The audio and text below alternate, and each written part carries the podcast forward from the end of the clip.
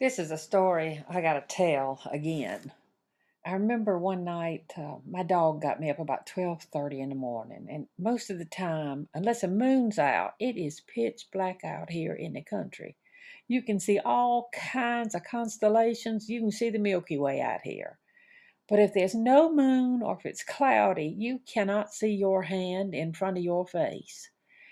So I had this uh, red blinking little detector light on my dog so I could see him out there running back and forth in the yard after dark. And but when I stepped out this particular night, eh, I, I could plainly see the dog. It was it was light, but there was no moon and no stars. There was like a complete cloud cover and but it was light and I kept thinking, where is this light coming from? That Doberman was running back and forth in the field, and I could see that red blinking light, but I really didn't need it because I could see every move he made in this strange light. And how do you explain this? Well, I couldn't. I still can't, but I know what I saw, and I remember something I'd read. And maybe this helps explain what David meant when he wrote about God in Psalm 139.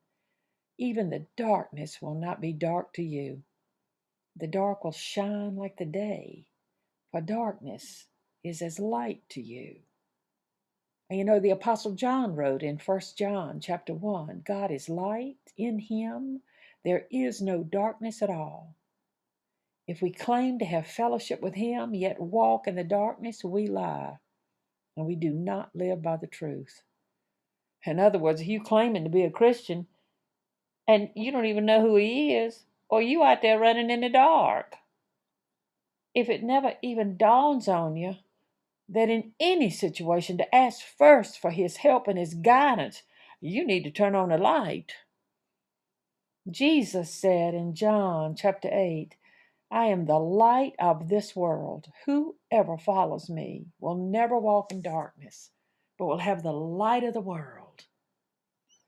Let's start this new year by first recognizing we cannot follow who we don't know. Seek Jesus, seek first his face. You can start that by hanging around folks that want to know him too.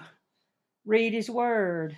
And if you don't understand what you read, ask God to help you and keep trying because God loves a loyal apprentice who will never give up.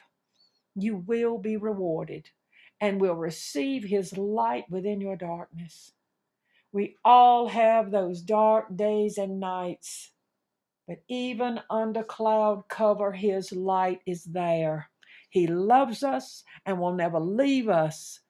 God's got a red blinking detector on every one of us, and He can find us in the dark, and He can lead us to His light.